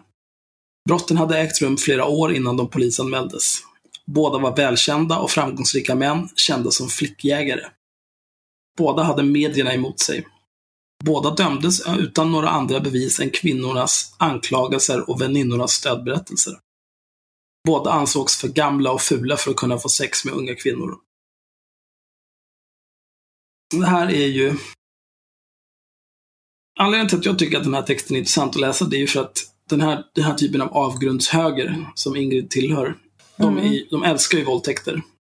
Ja, ja. Eh, och i princip så räcker det med att någon är muslim. Då är det förmodligen en våldtäktsman också. Ja, som Richard Jomshof har väl, han har väl sagt att, att, nu får du rätta mig om jag citerar fel Henrik, men Richard Jomshof från Sverigedemokraterna har väl sagt att våldtäkt är en del av den muslimska kulturen, har han inte det? Oj, uh, nej han har väl... Han, ja, Jag kan googla han jag känner- nej, det det, jag tror att det kommer från det här hets mot folkgrupp-citatet som Mikael, eh, vad heter han, Mikael eh, någonting sa. Och sen gick Jomshof in och försvarade det där, tror jag det var. Mm. Ekeroth säger att det är accepterat med våldtäkt i muslimsk arabisk kultur. Ja, det, det, det har ju, det är egentligen, du, du säger inte fel för att de, det är det de menar i, i massa omskrivningar och det är fan ingen skam att säga att det är så. Men, Jag men jag tror att Nej, det, jag ville jag, bara... Så, jag tror att det är han, Richard Jomshof har sagt så här. Eh, han ställer sig bakom uttalandet att våldtäkt är djupt inrotat i islamisk kultur och hans faktiska citat är muslimsk kultur är en förklaring till varför dessa män våldtar. mm, Så att han säger ju precis samma sak fast med andra ord. Typ. Ja, Oj, alltså. ta politiker. Billy Butt stod på höjden av sin karriär som musikproducent och skivbolagsdirektör när han anklagas för att ha våldtagit ett antal unga kvinnor som hade det gemensamt att de själva hade tagit kontakt med den i musikbranschen som mäktige Butt. 1994 dömdes han mot sitt nekande för nio fall av våldtäkt och ett våldtäktsförsök till, nio, till fyra års fängelse. Hovrätten skärpte straffet till fem år och därmed var Butts karriär och rykte som bortblåst. Det, ja, det blir bara bättre och bättre det här. Vi kan ju bara gå, Alla de som... vi kan väl också konstatera att, att Billy Butt blev ju, det här är, det är inte säkert att våra lyssnare känner till Billy Butt. Eh, men då kan vi ju berätta att Billy Butt blev alltså dömd för att han skulle då ha, alltså så här, han var ju, han, de som låg med honom, dels så blev han ju, sa, var ju anklagad för våldtäkter, men det var också det att han hade eh, typ antydit att han skulle ge folk olika typer av eh, skivkontrakt eller vad det var om de låg med honom. Och han har erkänt där själv också och sagt att ja, men jag var ju ful så att jag fick ju använda det jag kunde för att få ligga liksom. Och gift var han också. Ja, det kanske han var till och med. Han kunde ju han kunde legat med sin fru kan man tycka, men okej. Hon kanske var lika ful. Nej, jag I och för sig, hon kanske inte heller ville. Så det, det är alla ingen sympatisk stod- människa. Ja, förlåt. Mm. Nej. Alla de som solat sig i hans kändisglans tog handen från honom. Bara några få som, som artisten Jan Malmsjö ställde upp. Malmsjö kallade i en intervju med Kvällsposten, som då hette Idag, domarna för justitiemord och krävde sedan flera gånger att han skulle få resning. 24 år senare sitter Billy Butt och skriver på sin elfte resningsansökan. Det är ju faktiskt it go, himla alltså. roligt. Ja. Gå vidare med livet bara, för fan vilket jävla Alltså, han heter ju Butt i efternamn. Det, är, det går ju inte att ta honom på allvar hur man än gör. Nej, är, han, han borde verkligen byta namn. Billy också.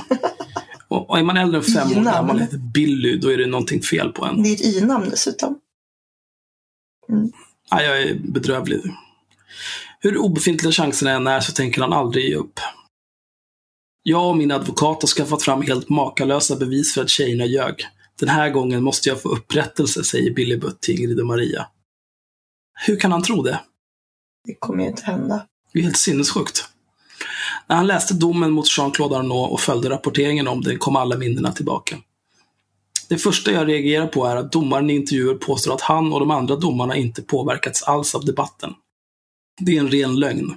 Alla påverkas vi av debatten som pågår i medierna. Jag dömdes på grund av debatten och likadant är det med Arnault. Ja, alltså, det, det blir ju, det där är lite grann som eh, ankare på SVT som ska vara så här politiskt neutrala. Det är de ju inte. Jag, jag skulle föredra att de, eh, alla, om alla bara kunde vara öppna med sina bias istället, det skulle vara mycket bättre. Ja. Och säga att så här, vi absolut inte påverkas av debatten, det är ju faktiskt en ren lögn. Nej, men så det är klart. Alltså, däremot så kan man ju förhålla sig mer eller mindre neutralt till. Eh, men att tro att man inte påverkas. Det är som folk som säger att de inte påverkas alls av marknadsföring. När vi vet Ja, att det är liksom, men, ligger i mänsklig natur att göra det. Även om man inte gärna erkänner det. Ja, alltså tanken med marknadsföring är ju inte att du ska märka att du har blivit påverkad, utan det är ju bara att påverka. Ja. Det är illusionen om det jag- fria valet, typ. Ja, men bara för att de här domarna har påverkats av debatten, det betyder det de menar när de säger vi har inte påverkats alls av debatten, det är att vi är professionella. Ja. Vi kan göra vårt jobb ändå. Men det är klart, de tolkar det ju som att ja, de lyssnar bara på media, hej och. Mm. Butt har också funderat en hel del över hur både tingsrätten och hovrätten resonerat kring den anklagade kvinnans trovärdighet. I båda domarna hyllas hennes berättelser som detaljrika och trovärdiga, medan Anors berättelse karaktäriseras som knapphändig. Jag känner så väl igen detta. Under mina rättegångar sa jag heller inte mycket. Jag bekräftade att allt det tjejerna berättade var sant, fram till att de påstod att jag våldtog dem. Eftersom jag var gift och hade barn ville jag inte sitta och avslöja sexuella detaljer om vad vi hade gjort. Jag hade ju varit otrogen. Det enda jag kunde säga var att jag inte hade våldtagit dem utan att de frivilligt hade gått med på att ha sex med mig. Mm. Billy Butts resonemang låter i mina öron helt rimligt. nu kommer det, galenskapen. Anklagande kvinnor har en enorm fördel mot gifta män de påstår har våldtagit dem. För det första är kvinnor betydligt mer vana vid att delge andra detaljer ur sitt sexliv. Alla som har varit på en tjejmiddag vet att sexsnack är en stor del av tillställningen och att detaljerna är frikostiga. För det andra har kvinnor mycket lättare att inta rollen som offer, medan de flesta män nästan är mer rädda för att framstå som offer än som förövare. För det tredje hämmas männen av skammen gentemot fru och barn. Vi vet också att domstolarna anförde som bevis mot Billy Butt att han hade ett sådant särpräglat utseende att det var otroligt att unga kvinnor frivilligt skulle gå i säng med honom. Men Han sa ju det här själv. Jag är helt säker på, jag vet inte om det är någon P3-dokumentär eller P1, då. alltså det är någon SR-dokumentär tror jag som handlar om Billy Butt. Eh, där han faktiskt säger det själv, att bara, ja, ja, men jag var ju så ful så att jag var ju tvungen att typ använda min status för att få ligga. Det här är ju helt normalt att göra. Ja, alltså han, de har en bild på honom. Jag skulle inte säga att han är jätteful liksom, men Han är ju så kort och rund liksom. Det var han ju redan det, kanske, då. det, här är, det här är bara ett porträttfoto så det kanske inte syns. Då. Han såg väl lite ut som den här personen. Alltså, vänta, jag måste... Som Hanif Bali om 30 kilo. ja, precis. Eh, jag är rätt säker på att Svea hovrätt av, anser detsamma om Jean-Claude Arnault och visar därmed att de inte begriper ett enda dugg om hur kvinnor väljer män. Om en man är rik, mäktig och känd så spelar hans utseende ingen roll för de flesta kvinnor, eftersom kvinnor vill gifta upp sig. De gör en deal. Om jag får dina pengar så får du min skönhet och ungdom.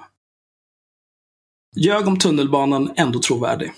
Det är alltså inte det minsta märkligt att kvinnans berättelse om nätterna hemma hos Jean-Claude Arnault innehåller betydligt fler detaljer än hans. Och trots att Högsta domstolen i princip har bannlyst domar som väljer vem av parterna som är mest trovärdig, så ser man hela tiden sådana formuleringar från såväl tingsrätter som hovrätter. Det Arnault och hans försvarsadvokat Björn Hurtig koncentrerade sig på var saker som kunde motbevisa kvinnans historia. Exempelvis att hon påstod att hon tvingats tillbringa natten hos Arnault eftersom tunnelbanan hade slutat gå och hon inte ansåg sig ha råd med en taxi. I hovrätten överlämnade Arnault därför skriftlig bevisning om att tunnelbanetågen gick hela natten mellan 2 och 3 december 2011. Men detta imponerade inte på hovrätten som skriver Jean-Claude Arnault har i hovrätten åberopat skriftlig bevisning som visar att tunnelbanan gick från Östermalmstorg hela natten mellan den 2 och 3 december 2011. Försvararen har gjort gällande att målsäganden har ändrat sina uppgifter i den här delen och att det genom nämnda bevisning går att visa att hennes uppgifter inte stämmer. Hovrätten konstaterar att målsäganden tidigare berättat att tunnelbanan slutat gå och att hon därför inte kunde ta sig hem då hon inte tyckte det var värt att ta en taxi.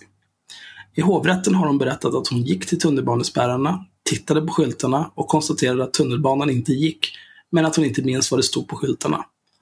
Enligt hovrättens mening har inte målsäganden ändrat sina uppgifter på ett sådant sätt som innebär att hennes uppgifter inte är tillförlitliga. Inte heller påverkar det trovärdigheten av den berättelse hon har lämnat. Hovrättens slutsats är med beaktande av vad som nämnts ovan att målsägandens uppgifter är tillförlitliga. Vem vill försvara våldtäktsanklagade? De skriver alltså att hon har sagt att tunnelbanan slutat gå och det har hon sagt hela tiden så därför är det trovärdigt även om SL bekräftar att tåget gick hela natten. Utropstecken. Vad är detta för slags rättsskipning? Den enda som har försökt skipa rättvisa i målet är advokat Björn Hurtig, som för att bistå sin klient på bästa möjliga vis lyssnat igenom förhören från tingsrätten två gånger. Onödigt, skriver hovrätten och drar ner hans advokaträkning med 12 000 kronor. Sitta där och försöka utarbeta bästa möjliga försvar för sin klient. Vad är det för dumheter? Jag tvivlar inte en sekund på att både Billy Butt och Jean-Claude Arnault utnyttjade sin makt och sitt kändisskap för att få ligga med unga, snygga kvinnor. Lika lite tvivlar jag på att många kvinnor sökte sig till dem och erbjöd sex för att få fördelar som dessa mäktiga män kunde ge dem.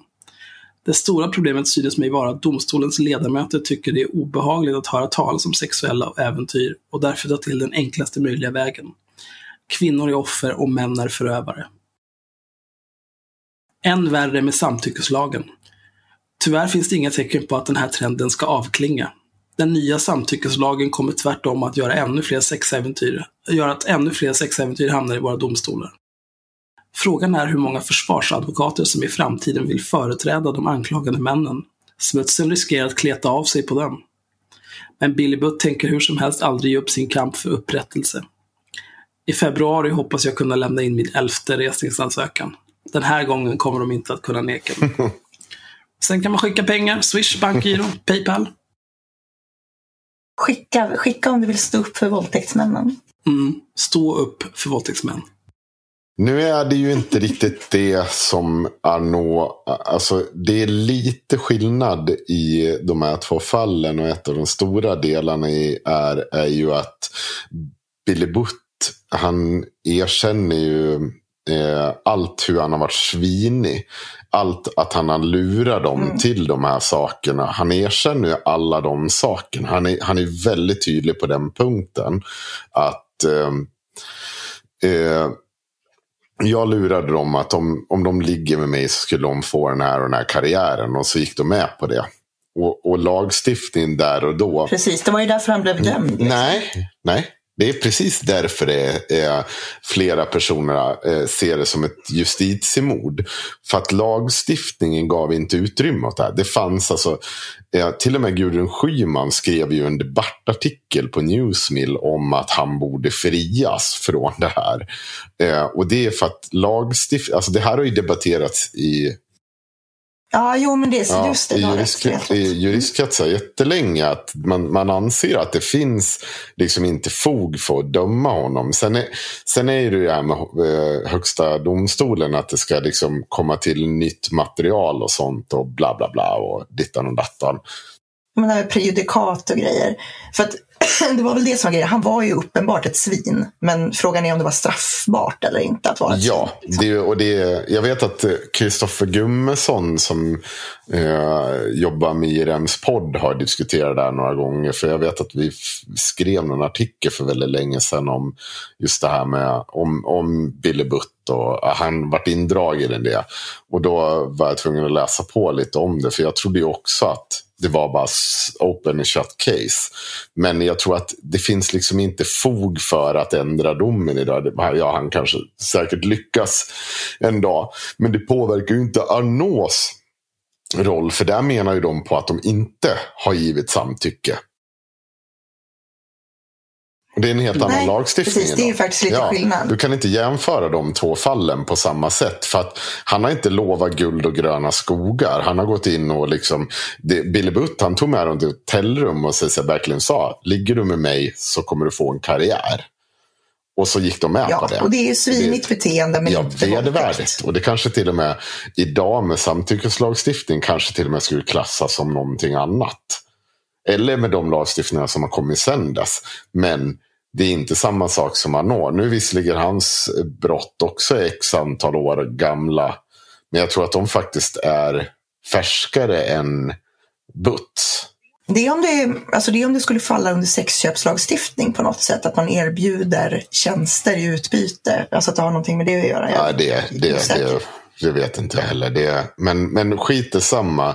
Det är två olika fall. Och det är ju som vanligt med Ingrid Carlqvist när hon sätter den där näsan i vädret och ska liksom försvara de här jävla äcklena. Precis som hon försvarade pedofiler tidigare.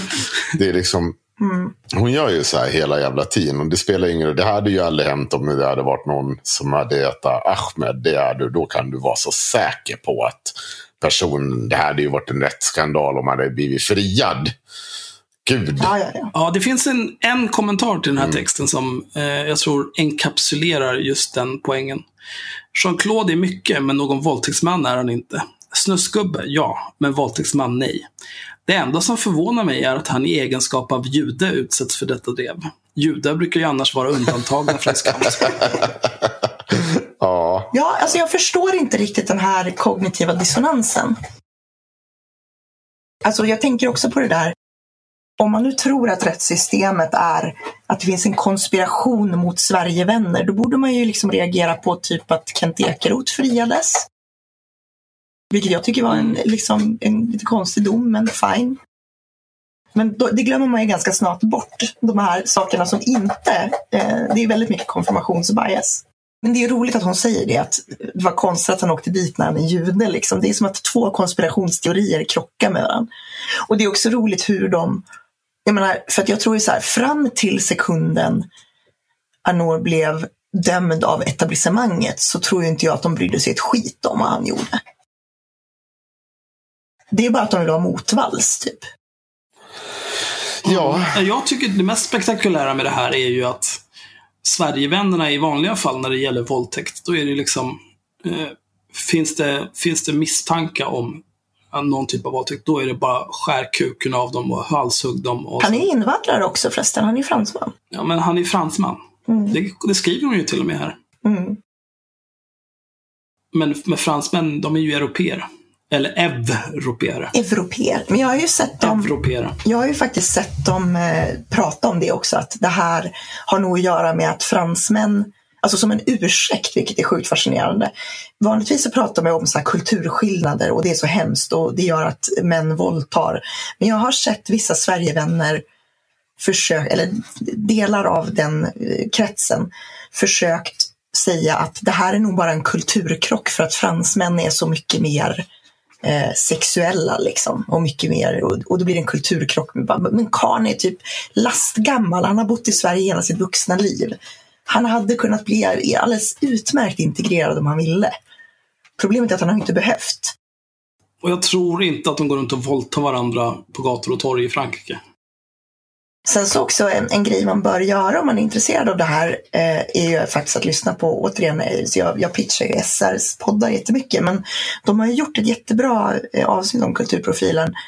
För att när man lyssnar på hur, också hur han har byggt upp sin karriär på att egentligen inte göra någonting själv. Alltså han har ju, han har ju egentligen byggt Han är väl, han har väl, allting han har är väl för tack vare sin fru och sin vänskap med Horace. Ja, alltså han, han, det började med att han kom in och liksom tog över någon, någon teaterföreställning och blev jättehyllad för det. Typ. Den blev bra. Och sen har han liksom, han har alltid tagit på sig grejer som han egentligen inte har fog för. Den här typiskt, där vi pratade om i mansavsnittet, den här övertron på sin egen kompetens. Liksom. Eh, han är ett typexempel på det. Och när man, när man liksom tittar på hur han har gjort sin karriär så på något sätt så tycker jag att det talar för att han troligtvis har utnyttjat folk också. Det är som att, ja, men alltså det, nej, men det är någonting med den här personlighetstypen. När man, liksom, man, man tycker att man är så suverän och bäst på allting och man har alltid rätt. Liksom. Det, det visar liksom på någon. Ja, precis. Det visar på någon sorts förakt för andra människor. Eh, som gör att jag inte alls har svårt att tro att han har våldtagit folk. Faktiskt. Ja, och nu kan man ju utan risk för rättsliga repressalier säga att han är våldtäktsman. Han är ju dömd våldtäktsman. Det, det var ju kul att hans straff blev hårdare när han överklagade det. Mm, han var till fälld för Ja. båda våldtäkterna där. Mm. Den ena var, det första vart han ju friade för ena av dem. Men de gjorde ju samma bedömning i båda fallen i princip. Mm. Fan vad det jag tänkte på med, han har ju faktiskt, det, det är ju det här som, han har ju skapat det här forum eh, som är någon slags tätt sammankopplad klubb för kultur eh, till Svenska Akademin. Där de, det är liksom kultureliten har sprungit titt och tätt som, och haft en massa jävla olika, alltså sitta och läsa dikter i, från fyra på dagen till fyra på natten som de uttryckte i den här jävla dokumentären som gjordes om eh, akademin och, och honom. Eh, så han har ju en, liksom, jag säger inte emot att han inte har gjort någonting själv, det kan jag inte svara på. Men han har ju haft det här forum hela tiden som de har fått pengar från akademin av och grejer. Mm. Så han har hela tiden haft någonting där att drälla i på ett sätt eller annat. Eh, och Jo, men sen- jag, jag, jag får lite känslan att han har att han i princip har, har seglat genom livet liksom på andras meriter lite grann. Säkert. Jag, jag, jag, jag kan inte säga någonting om det. Det är säkert. Det är, Man, man kan, lyssna, lyssnarna kan bilda sin egen uppfattning genom att lyssna på Sveriges Radios eh, dokumentär. Vi kan länka till den. Framförallt tycker jag, jag tycker folk ska se hans jävla, den här underbara dokumentären. Men det är väl Horace? Åsa Linderborg. Och, ja, nej men det handlar ju också om honom. Eh, Åsa Linderborg eh, gick ut och dömde ut den här eh, dokumentären som tendensiös. Och det var liksom så fort Horace skulle säga någonting intressant så var klipparen framme.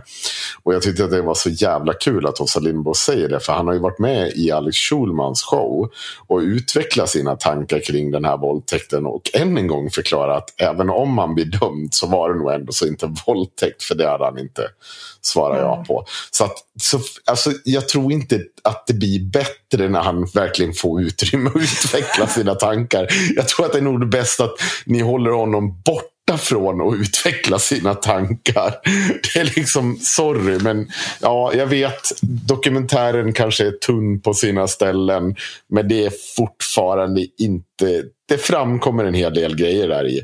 Det jag kan ha åsikter om dokumentären det är att...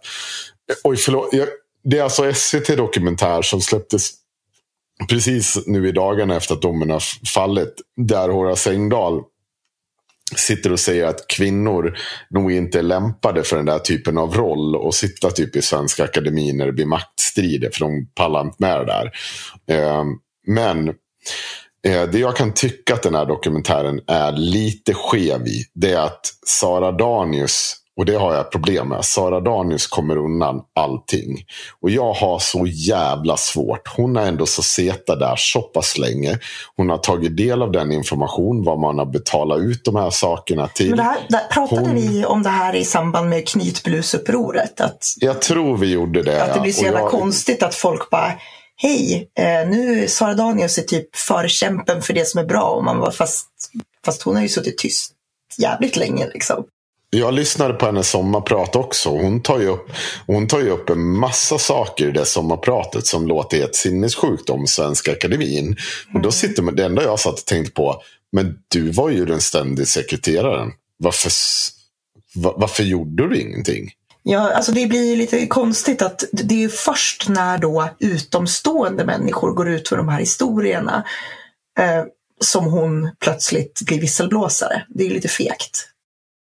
Ja, det, det, I alla fall blir det fel. Det blir väldigt, ja, det, jag, man kan kalla det fegt. Det, det, det kan jag hålla med om. Men det blir jävligt fel i den meningen att jag kan ju inte ha samma trovärdighet för dig.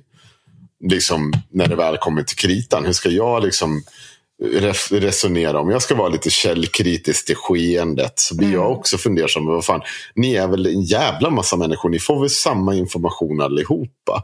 Och jag tycker fortfarande så här.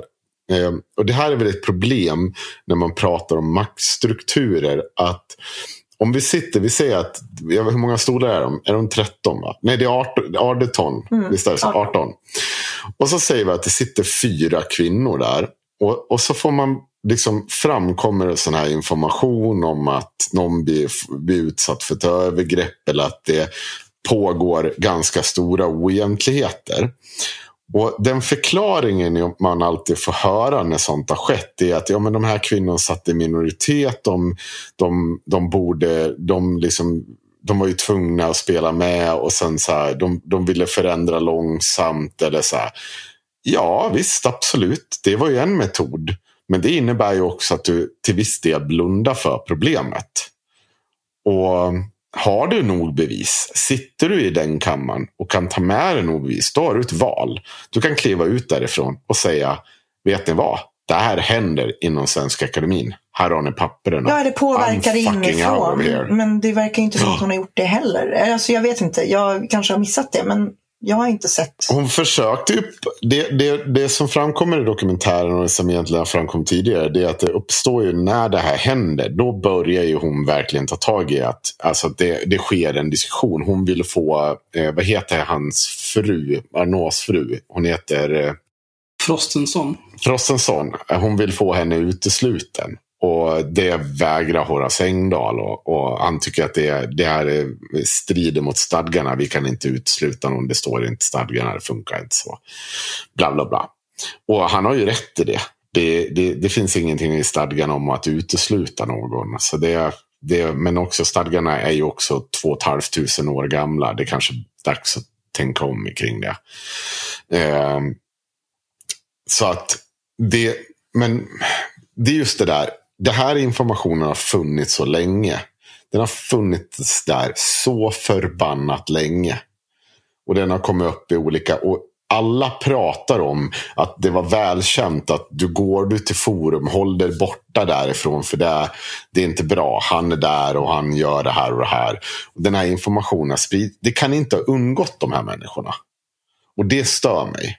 Och sorry, även, jag, jag kan inte liksom så här, du, det blir ju ett moraliskt dilemma. Du, du får ju antingen då, alltså du, det är pissigt men du kan, du kan inte bara sitta kvar där och acceptera. Det måste finnas en gräns någonstans när du säger att okej, okay, det här accepterar jag inte, nu går jag härifrån.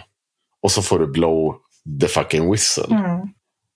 Förstår ni vad jag menar? Jo, men precis. Jag förstår precis. Ja. Alltså, man kan ju hävda att, liksom, att man så här, ja, men jag kunde inte påverkas. Men någonstans så tar ju tiden slut på det. Alltså, jag har svårt att tänka mig att man sitter hur länge som helst i ett sånt sammanhang där man har stora problem med vad som händer och bara sitter kvar och inte liksom Någonstans så tar ju ens personliga integritet stopp, skulle jag vilja tänka. Jag kan säga så, jag har, det finns en annan jämförelse. Det, ni kommer ihåg kommunalskandalen. Det här måste jag bara, för jag tycker det är en liknande jämförelse. För att hon för, som är nu är med, numera är Fi, vad heter hon? Eh, åh, vad heter hon? Eh, hon som var ordförande för Kommunal då. Ja, skit i samma. Hon sa ju, hon hade också en sån där ursäkt att ja, hon försökte förändra inifrån och sånt där. Jo, fast de här sakerna fortsatte ju pågå. Och även om du fick till en väldigt liten förändring i det här så fick du inte till en marka, utan det fick ju fortgå bara så här. Så Men det handlar ju om motsättningen mellan att så här, jag vill förändra det här och jag vill också behålla min position. ja, För att det, det, liksom, man kan ju låtsas att folk försöker förändra saker inifrån och det kan man ju säga bäst man vill. Men vill man faktiskt förändra någonting då måste man ju avslöja missförhållanden. Men gör man det då, då blir man ju bränd. Ja, i vissa fall. Eller så får man jobb. hitta ett sätt att göra det både och. I det här, jag förstår att det är, det är sjukt problematiskt. Men, men vad, vad blev det då av det? Ja, du fick hela din jävla... Du vart helt jävla bränd i liksom din karriär. Och, och du framstår inte som att du har gjort någonting bra. Och det här... Jag är helt övertygad om att kvinnor kan drabbas hårdare av det här i de här kontexterna som i, i, i missförhållande och sånt. Att de inte får med sig och, och att de ses ner på. Men, men någonstans, det, det, det finns en gräns i sanden som att här kliver jag inte över. Och det måste du även, även ur det strukturella underläge måste du också vara beredd att ställa det och säga nej.